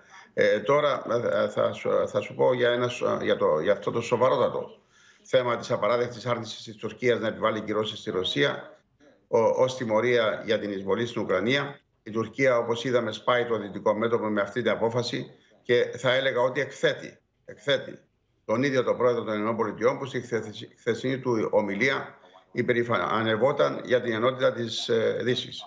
Ε, υποβάλαμε ερώτηση για το θέμα αυτό στο State Department ε, και λάβαμε την παρακάτω απάντηση που δεν τη θεωρούμε ικανοποιητική. Αναφέρει ότι θα συνεχίσουμε να συνεργαζόμαστε με την Τουρκία και τους άλλους συμμάχους μας για τον καλύτερο τρόπο αντιμετώπισης των προσπαθειών της Ρωσίας να υπονομεύσει τη διεθνή τάξη, μια τάξη που βασίζεται σε κανόνες. Οι Ηνωμένες Πολιτείες αναφέρει ανακοίνωση ε, στο κανάλι μας ενθαρρύνουν ολόκληρη τη διεθνή κοινότητα να στείλει ένα ισχυρό μήνυμα ότι στέκονται στο πλευρό της Ουκρανίας σε αυτή την κρίσιμη περίοδο. Το ζήτημα, Απόπη, είναι ότι όλοι οι δυτικοί εκτός της Τουρκίας στέκονται στο πλευρό της Αμερικής και στηρίζουν τις κυρώσεις. Ανάμεσα σε αυτές τις χώρες είναι και η Ελλάδα και η Κύπρος και η Τουρκία δεν τη στηρεί. Σύμφωνα Η με Τουρκία διπλωματική τη πηγή, σπάει, σπάει συνεχίζονται οι αυτό το διαβουλεύσεις. μέτωπο, έτσι. Σπάει το μέτωπο κατά της Εγώ θεωρώ ότι η Τουρκία το σπάει. Και το δεν μέτωπο. ανοίγει μύτη, Αναμένουμε αυτό να είναι δούμε- το ζητούμενο. Δεν υπάρχει καμία επίπτωση. Είναι σαν να μην έγινε τίποτα. Ε, ας περιμένουμε όμως λίγο, διότι σύμφωνα με την διπλωματική πηγή συνεχίζονται οι διαβουλεύσεις μεταξύ της Τουρκίας και της Αμερικής για να αλλάξει απόφαση. Αλλά αν θες την προσωπική μου γνώμη, ο Ερτογάν ε, δεν θα το κάνει και θα συνεχίσει να εξυπηρετεί τη Ρωσία εις βάρος των συμφερόντων των Ηνωμένων- των Ηνωμένων Πολιτειών και της Δύσης. Κατά τα άλλα, ε, διεξάγονται συζητήσεις για να αντιμετωπιστεί και ο ενεργειακός ε, τομέας της Ρωσίας με κυρώσεις. Πιστεύετε ότι και αυτή η εκκρεμότητα θα αντιμετωπιστεί σύντομα, Πόπη; Αναμένεται η τελική απόφαση των Ευρωπαίων εταίρων ώστε να μην δημιουργηθεί πρόβλημα στις χώρες αυτές. Ε, ο πρόεδρος Biden, ε, να πούμε ότι μετά τη θεραπευτική, όπως χαρακτηρίστηκε, ομιλία του ενώπιον του Αμερικανικού Κογκρέσου, και λέμε θεραπευτική διότι το χειροκρότησαν και οι Ρεπουμπλικάνοι, όπως ε, είδαμε ε, στην, ε, ε, στην παρουσίαση της ομιλίας του Προέδρου που έκανε, ε, που έκανε το κανάλι μας. Ο Πρόεδρος λοιπόν αναχώρησε για τη Μινεσότα, αλλά άδραξε την ευκαιρία και μίλησε στους ε, δημοσιογράφους. Ε, δείξαμε τις δηλώσεις. Ε, να πω ότι πέραν, από τις, ε, πέραν της δίαιτας που κάνει λόγω της Σαρακοστής, διότι συζητήθηκε με τους δημοσιογράφους, απάντησε και σε ερωτήσεις ε, για την Ουκρανία. Ε, να κρατήσουμε ότι είπε ότι δεν είναι τίποτα εκτός τραπεζιού. Όταν το ρώτησαν για την απαγόρευση των εισαγωγών του ρωσικού, του ρωσικού πετρελαίου και είπε ότι παρακολουθεί πολύ στενά αν η Ρωσία διαπράττει εγκλήματα πολέμου στην Ουκρανία και τόνισε ότι είναι πολύ νωρίς να το πούμε αυτό. Αυτά. Λοιπόν, ε, όπως είπες και εσύ, την ομιλία του Αμερικανού Προέδρου τη μετέδωσε το μόνο ελληνικό κανάλι Βεβαίως. στην Ελλάδα, εδώ το δικό μας το Open, στις 4 τα ξημερώματα. Και ε, βεβαίως ευχαριστούμε και όλους τους συναδέλφους που δούλεψαν γι' αυτό. Θα ξαναγυρίσουμε στο Μιχάλη Γνατιού. Πάμε όμως στα σύνορα Πολωνία-Ουκρανία που μας περιμένει η Αδαμαντία Λιόλιου για να μας δώσει ρεπορτάζ από τους ανθρώπους οι οποίοι φτάνουν συνεχώς εκεί. 600 άτομα την ώρα, μας έλεγε η Αρώνη, η Μαρία Ιαρώνη. Αδαμαντία, περνάνε τα σύνορα α, κάθε, κάθε ώρα που περνάει. Τα σύνορα με τις όμορες χώρες. Πόπι, εμείς βρισκόμαστε στο σιδηροδρομικό σταθμό Ψέμης. Είναι ο κοντινότερος σιδηροδρομικός ε, σταθμός στα σύνορα Ουκρανίας-Πολωνίας. Ακριβώς λοιπόν το σημείο πίσω μου, αυτό που βλέπουμε στην οθόνη μας με τη βοήθεια του οπερατέρ μας του Βασίλη του Βαφίδη και του ηχολήπτη μας του Κώστα του Γούλα, βρίσκονται οι άνθρωποι εκείνοι οι οποίοι περιμένουν να κατευθυνθούν προς την Ουκρανία, ενώ βγαίνουν αυτοί που έρχονται από την ε, Ουκρανία. Η ουρά μέχρι πριν από λίγο ήταν τεράστια ήταν δεκάδων μέτρων. Τώρα έχουν απομείνει κάποιοι. Περίμεναν οι προηγούμενοι λοιπόν το τρένο. Τώρα περιμένουν η, το επόμενο τρένο όσοι έχουν απομείνει και προσθέτεται συνεχώς και καινούργοι. Μιλώντας μαζί τους λοιπόν, συνειδητοποιήσαμε ότι οι άνθρωποι αυτοί κατευθύνονται προς την Ουκρανία προκειμένου είτε να πολεμήσουν είτε να βοηθήσουν την κατάσταση εκεί με ό,τι τρόπο έχουν όπως μας είπαν ή πήραν βέβαια κάποιοι ακόμη και την απόφαση να κατευθυνθούν προς την Ουκρανία να δουν τα σπίτια τους, να πάρουν τα κατοικίδια τους από την αγωνία τους φυσικά ή αυτοί που είχαν αφήσει πίσω τους κάποια συγγενικά τους πρόσωπα.